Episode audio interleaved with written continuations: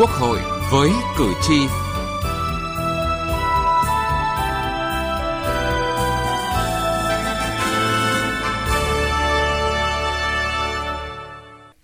Xin kính chào quý vị và các bạn. Thưa quý vị, với vai trò là cơ quan dân cử, điều hạnh phúc nhất là được dân tin. Được dân tin đó là thành quả, là sự ghi nhận thiết thực nhất mà mỗi đại biểu dân cử mong muốn có được trong hoạt động của mình. Đó cũng là động lực, là sự thôi thúc để đại biểu dân cử vượt qua những khó khăn thách thức, làm tròn vai đại diện của mình. Nhưng để dân tin, không cách nào khác, Quốc hội, các đại biểu Quốc hội phải thuyết phục được cử tri bằng chính những việc làm, hoạt động cụ thể và cần thêm những cơ chế để đại biểu làm tròn vai của mình. Những cơ chế đó cần được lưu tâm ngay từ khâu bầu cử, bởi chất lượng đại biểu Quốc hội phụ thuộc không nhỏ vào chất lượng bầu cử. Trong chương trình Quốc hội với cử tri hôm nay, phóng viên Văn Hồng có cuộc trò chuyện với đại biểu Kershaw Herbercup để giúp quý vị hiểu hơn về những hoạt động, về những tâm tư chăn trở của đại biểu dân cử cũng như những mong muốn của cử tri vào chất lượng đại biểu Quốc hội nhiệm kỳ mới. Vâng, xin trân trọng cảm ơn đại biểu Kershaw Herbercup đã tham gia cuộc trò chuyện của chương trình Quốc hội với cử tri. Xin chào à, bạn. À, chào ờ, thính giả Đài Tiếng Nói Việt Nam. Vâng thưa đại biểu là nhìn lại một nhiệm kỳ quốc hội, mỗi đại biểu khi đến với nghị trường đều mang tâm tư nguyện vọng của cử tri. À, là đại biểu lần đầu tiên trong vai đại diện dân cử thì đại biểu có những chia sẻ gì về vai trò này? Bản thân tôi khi bước vào quốc hội với tinh thần là theo trách nhiệm của một người đại biểu quốc hội đã được quy định theo luật. Niềm vui thì mình được trải nghiệm một môi trường mới, được tiếp xúc, được làm việc và có thêm nhiều kiến thức cho công tác làm đại biểu dân cử. Nó phục vụ nhiều cho cái quá trình hoạt động xã hội cũng như thực hiện cái nhiệm vụ nghiệp vụ của ngành công an chúng tôi. Thông qua đó tôi có thêm nhiều kiến thức, nhiều trải nghiệm quý giá mà từ đó tôi có thể thấu đáo hơn cho công tác nghiệp vụ của mình để phục vụ tốt hơn cái trách nhiệm của một cán bộ chiến sĩ công an đối với nhân dân và đảng. Còn cái khó khăn thì cũng không thể trách tránh được. Vì trong cái quá trình mà thực hiện nhiệm vụ đại biểu quốc hội thì tôi vẫn là một cán bộ chiến sĩ, vẫn phải thực hiện các cái nhiệm vụ khác mà ngành giao phó. Thời gian để phục vụ cho công việc và thời gian để thực hiện cái nhiệm vụ quốc hội gần như là phải tự cân đối lãnh đạo đơn vị thì tạo điều kiện cho tôi được hoạt động công việc của quốc hội. Nhưng mà bản thân tôi thì vẫn phải tự nhìn nhận cái trách nhiệm của mình đối với công việc. Hoạt động quốc hội thì lại thường không ở tại cái địa bàn của tôi, mà đại biểu quốc hội phải có trách nhiệm đi kiểm tra, đi giám sát, đi tham gia các luật, đi khảo sát. Thế thì đi rất nhiều địa bàn, đi rất nhiều nơi và rất nhiều thời gian cho công tác quốc hội. Thế thì để đảm bảo được cái công việc, nghiệp vụ và đảm bảo được sinh hoạt, đời sống gia đình cùng với cái hoạt động nhiệm vụ quốc hội thì tôi nghĩ rằng không chỉ riêng tôi mà tất cả những đại biểu kiêm nhiệm sẽ có cái sự phân tán về cái hiệu quả công việc tức là không có một cái công việc nào mà nó tròn trịa theo cái ý muốn của mình Vâng, trước khi tiếp tục cuộc trao đổi, xin mời đại biểu cùng quý thính giả nghe phóng sự sau. Những đại biểu cả nhiệm kỳ không phát biểu, không thể hiện rõ quan điểm chính kiến của mình, thậm chí vắng mặt trong các phiên thảo luận hoặc là các phiên biểu quyết. Đại biểu cầm giấy đọc như báo cáo. Đại biểu còn có những phát ngôn mang tính bảo vệ bộ ngành, vân vân. Đó là những điều cử tri không mong muốn ở những vị đại diện của mình. Những kỳ họp gần đây, hình ảnh các đại biểu Quốc hội tranh luận thẳng thắn, phản biện với những người đứng đầu các bộ ngành sẵn sàng đưa ra những câu hỏi gai góc, có chiều sâu, đa góc cạnh về một vấn đề, dám nói những ý kiến, kiến nghị của cử tri, đi đến những điểm nóng về an ninh trật tự, phân tích sâu sắc các lĩnh vực có tính chất chuyên ngành đã khiến nhiều cử tri có niềm tin hơn vào hoạt động của các cơ quan dân cử. Sau đây lấy ý kiến của một số cử tri mà chúng tôi ghi nhận được. Vấn đề đưa ra không phải chỉ với một đại biểu chuyên phụ trách chuyên ngành trả lời mà tất cả những đại biểu có liên quan cũng đều trả lời thì do vậy cho nó rất sát sát với thực tiễn sát với các đối tượng của dân cư và cũng đồng thời là cũng có tầm cao tầm thấp làm cho nó rất toàn diện các đại biểu quốc hội bây giờ người ta đem tiếng nói của dân người ta trình bày trước quốc hội hay hơn trước vì vài năm trước không dám nói cơ nhưng bây giờ thì các đại biểu đưa hết ý kiến của dân nên là tôi thấy là được đến cái cơ quan chóp bù như thế là tôi thấy nên phát huy. Vậy nhưng trong nhiệm kỳ 14 vẫn còn một số trường hợp đại biểu Quốc hội đã bị bãi nhiệm, tình trạng đại biểu cầm báo cáo đọc hay là vắng mặt trong các phiên họp. Hiệu lực hiệu quả giám sát chuyên đề của Quốc hội cũng chưa cao, những văn bản luật còn thiếu tính khả thi. Những vấn đề này phần nào phản chiếu năng lực phẩm chất đại biểu dân cử. Đó là những điều cử tri còn băn khoăn. Ông Nguyễn Văn Thiết ở số 62A Văn Cao và ông Nguyễn Bắc Việt ở quận Ba Đình, thành phố Hà Nội mong muốn. Tôi cho rằng là bây giờ quốc hội là làm sao anh nâng cao cái giám sát là quan trọng. Để anh xem việc làm của cơ quan ờ, hành pháp nó ra làm sao, các bộ, các ngành làm như thế nào, anh giám sát việc làm ấy như thế nào để mà tránh những cái tiêu cực, để tránh những cái bè phái, để tránh những cái tham nhũng. Thì tôi cho cái đó tôi rất là cần. Phải chọn con người có tâm, có đức, có trình độ năng lực thật sự mà hết lòng vì dân, hoàn toàn không có tham nhũng, không có tiêu cực, không có lợi ích nhóm không phải vì mục đích cá nhân của mình, thì người dân người ta mới tin và cái đất nước này mới phát triển lên được. Thế cho nên là chúng tôi rất mong là quốc hội sẽ được củng cố lại, tổ chức bộ máy cho nó gọn nhẹ hơn, có những đồng chí có trình độ hơn, phải đại diện cho dân mà anh phải đi sâu sát với dân. Là cử tri thì tôi mong muốn rằng những đại biểu được bầu vào quốc hội hay là cũng như là vào hội đồng nhân dân các cấp thì phải có năng lực chuyên môn nghiệp vụ, có trí tuệ, có bản lĩnh dám nói dám làm và phải đại diện được nguyện vọng của cử tri và đông đảo nhân dân Vâng, cử tri thì luôn đặt nhiều niềm tin cũng như mong muốn vào đại biểu đại diện cho mình. Vì vậy mà đại biểu dân cử cũng phải nắm bắt, chắt lọc những tâm tư nguyện vọng của cử tri, tiếng nói của cuộc sống. Nếu mang chọn những gửi gắm đó của cử tri đến nghị trường thì ngoài vấn đề về thời gian, đại biểu còn thấy những khó khăn nào không ạ? Rất là nhiều khó khăn. Trước hết là về mặt kiến thức. Bây giờ kiến thức phụ thuộc chủ yếu vào việc nghiên cứu trên không gian mạng. Chứ còn về tài liệu chính thống á, thì những đại biểu mà ở cấp cơ sở như chúng tôi á, để khi mà có được tài liệu chính thống trong tay để nghiên cứu á, thì mất quá nhiều thời gian. Và điều kiện là gần như là rất khó khăn để mà nghiên cứu những cái tài liệu đó. Thì để đạt được cái yêu cầu trong cái việc thực hiện tham gia vào các cái nghị quyết chính sách cũng như là tham gia vào các cái luật đó, thì đòi hỏi mỗi đại biểu phải có một cái kiến thức công việc liên quan. Tức là nếu như mà mình chỉ nghiên cứu bằng tài liệu sách báo á, thì không có bao giờ mà mình thấu cảm để mà đưa được cái nội dung mình cần truyền tải của nhân dân vào trong luật đó được. Nên quốc hội thì cũng đã tạo điều kiện cho các đại biểu là có những cái khóa học ngắn hạn nhưng mà những cái khóa đó chất lượng chưa cao bởi vì cái thời lượng chương trình nó cũng hạn chế. Mà mỗi một đại biểu thì ở mỗi một vị trí xã hội khác nhau. Tất nhiên làm công an như chúng tôi thì có một cái tổng hợp hơn so dạ. với các cái ngành nghề khác để đạt được cái yêu cầu về công tác làm luật còn hạn chế.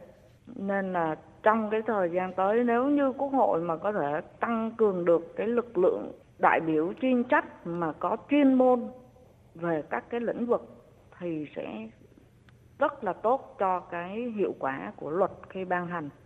Bởi vì nó có thể cảm thấu, chia sẻ được với lại tâm tư nguyện vọng của người dân nhiều hơn như phần đầu đại biểu chia sẻ thì công tác chuyên môn của đại biểu có tính đặc thù, phải tuân thủ theo những nguyên tắc nhất định của ngành.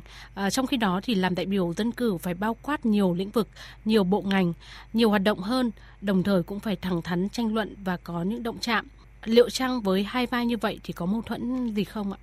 nguyên tắc của ngành á thì là các cái quy định thực hiện theo cái nhiệm vụ của công an đó thì tôi nghĩ là với vai trò vị trí đại biểu quốc hội khi tôi tham gia vào quốc hội thì trước hết bản thân tôi là một đảng viên. Tôi thực hiện cái nhiệm vụ đảng viên của mình. Và với cái tư cách là đại biểu quốc hội thì tôi thực hiện cái chức trách nhiệm vụ mà luật đã quy định cho một người đại biểu. Và cá nhân tôi thì không có mâu thuẫn gì cả.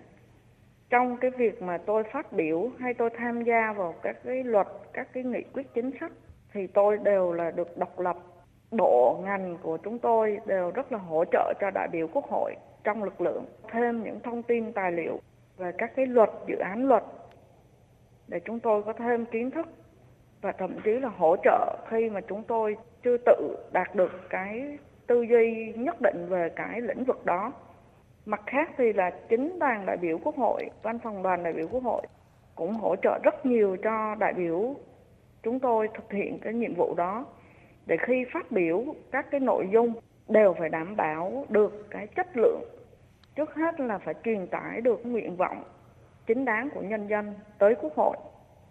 Sau là phải lan tỏa được đối với các đại biểu quốc hội trong nghị trường để họ chia sẻ và các bộ ngành có thể thấu cảm để hỗ trợ giúp cho địa phương, giúp cho cái nguyện vọng chính đáng của nhân dân được thực hiện tốt hơn. Nên tôi nghĩ là không có mâu thuẫn gì đâu. Như đại biểu vừa chia sẻ không có mâu thuẫn nhưng áp lực thì sao thưa đại biểu? Áp lực thì mỗi một người có một cái hoàn cảnh khác nhau và cũng phụ thuộc vào cái khả năng chịu đựng khác nhau. Bản thân tôi thì tôi tự cảm thấy là không có áp lực gì vì khi tôi phát biểu á, là tôi hoàn toàn xuất phát từ cái tâm tư nguyện vọng chính đáng của người dân không theo một cái lợi ích của địa phương hay của một nhóm người nào cả. Nó là cái chung của toàn xã hội đều đang quan tâm tới. Tôi nghĩ rằng cái áp lực là ở các bộ ngành, những cái cơ quan chức năng, chuyên gia để giải quyết các cái vấn đề mà đại biểu quốc hội đưa ra. Những đơn vị đó là những người mà chịu áp lực cao nhất. Chứ còn về cá nhân đại biểu quốc hội thì tôi nghĩ rằng bản thân của mỗi người có một hoàn cảnh khác nhau để mà mình phải chấp nhận hay chịu đựng cái chuyện đó. Còn riêng cá nhân tôi thì tôi không có cái áp lực gì về bản thân cả. Và lãnh đạo đơn vị hay lãnh đạo công an tỉnh hay bộ ngành hay kể cả lãnh đạo đoàn cũng không ai phải à, nhắc nhở bên ngoài cửa gì với chúng tôi hết mà chỉ có hỗ trợ cho chúng tôi để chúng tôi tự hoàn thiện Nhìn lại một nhiệm kỳ hoạt động với vai trò là đại diện dân cử, à, theo bà để một à, đại biểu quốc hội làm tròn vai cần có những yếu tố và tố chất nào? Tuổi đời của tôi còn nhỏ, tuổi trải nghiệm về cuộc sống của tôi cũng còn hạn chế. Nếu mà nói rằng cần cái gì thì tôi không có nghĩ rằng tôi đủ tư cách để nói chuyện đấy. Thế nhưng mà nếu như rút từ bản thân ra thì tôi nghĩ rằng để làm một đại biểu quốc hội mà có thể tròn vai. Thì việc đầu tiên là anh phải có kiến thức. Kiến thức chuyên môn kiến thức về xã hội. Và phải có cái EQ tương đối một tí. Bởi ừ. vì cái việc mà anh cảm quan ừ. với những thứ xung quanh mình thì anh mới có thể nói ra được cái mong muốn của người khác còn nếu như mà anh chỉ là người tiếp nhận thông tin, nhưng anh không có cảm xúc gì về chuyện đó, anh không cảm thấy đau đớn về nguyện vọng chính đáng hoặc có thể không chính đáng của người dân, thì khi mà anh truyền đạt đến các cơ quan ban ngành, hoặc là sẽ có hiệu quả, hoặc là sẽ chỉ là một lời nói bâng quơ mà thôi. Nên để làm một đại biểu quốc hội tròn vai, thì cái việc mà anh biết lắng nghe, biết chia sẻ, biết thấu cảm để mà kiên quyết theo đuổi tới cùng cái vấn đề mà mình đã đặt ra thì nó mới hiệu quả được. Chứ còn chỉ nói hôm nay xong ngày mai không ai nói gì nữa, thôi mình kệ. Mình cũng xong trách nhiệm là một người đại biểu rồi, mình đã nói xong rồi. Thì không bao giờ mà cái vai trò người đại biểu được dân tin tưởng trao cho mà nó được xem là đẹp cả. Chất lượng của đại biểu phụ thuộc vào quá trình rèn luyện của mỗi đại biểu, nhưng cũng phụ thuộc không nhỏ vào quá trình lựa chọn và chất lượng bầu cử.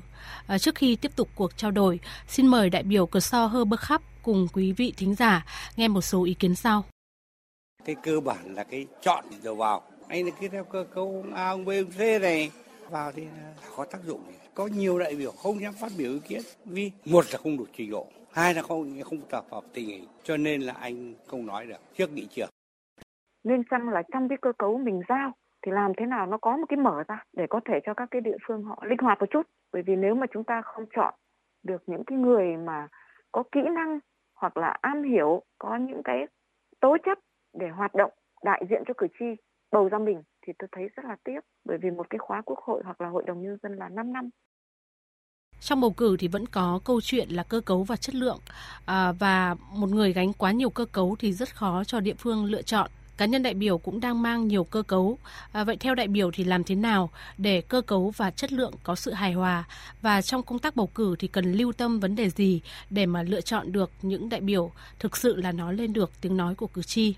Ừ, tôi có theo dõi uh, báo đài thời gian gần đây thì cái tỷ lệ cơ cấu giữa trung ương với địa phương là cũng ngang ngửa nhau và cũng quan tâm nhiều đến tỷ lệ là người dân tộc thiểu số giới tính nữ để đảm bảo được cái yêu cầu cái nhiệm kỳ này đang đặt ra cho nhiệm kỳ tới. Nhưng mà quan điểm của tôi á, thì cũng như từ đầu tôi đã nói để hiệu quả hoạt động của quốc hội được nâng tầm và cao hơn và chính danh hơn thì phải có nhiều đại biểu chuyên trách. Trung ương hay địa phương thì cũng không quan trọng bởi vì nhiều đại biểu ở trung ương nhưng từng đã trải nghiệm qua hoạt động công tác của địa phương. Vấn đề là cái người giữ vị trí, các cái cơ cấu, đầu ngành, đầu tỉnh nên hạn chế. Thì cái việc mà tranh luận, trao đổi, mâu thuẫn của các cái vấn đề về luật, nó sẽ có tính đấu tranh cao hơn. Và đấu tranh là để có được cái hiệu quả cao nhất vừa rồi chủ trương là cơ cấu ngoài đảng sẽ cao lên. Dạ. đó cũng là một bước tiến rất lớn trong cái quan điểm về cơ cấu đối với đại biểu quốc hội và tỷ lệ cơ cấu đối với những đại biểu đang đương nhiệm để tiếp tục cơ cấu vào nhiệm kỳ tới thì cái đó là trách nhiệm của cái ban bầu cử quốc gia phải lựa chọn và cũng phải tính toán còn cái vai trò ở các địa phương mà phải gắn nhiều cái cơ cấu cái đó là một thực trạng. Bởi vì là cái số lượng, rồi cộng với cái việc để tìm được con người có chừng đó cái cơ cấu thì sẽ bớt đi được một con người để cho một cái lĩnh vực ngành khác người ta có cơ hội để tham gia cùng. Và chúng ta gần như không thể đòi hỏi tuyệt đối được cái chất lượng với cơ cấu nhiều người có thể giỏi đấy, nhưng mà phát huy được hay không trong quốc hội thì lại là chuyện khác.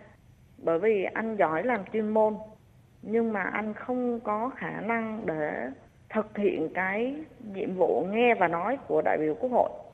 Thì cái trách nhiệm vai trò của đại biểu quốc hội vẫn chưa thành công. Nhưng mà rất nhiều người không có năng lực chuyên môn, nhưng người ta lại có khả năng tổng hợp và người ta có khả năng nghe và nói cho nên mọi cái chỉ mang tính tương đối thôi ạ. Vâng, xin trân trọng cảm ơn đại biểu về cuộc uh, trao đổi này ạ.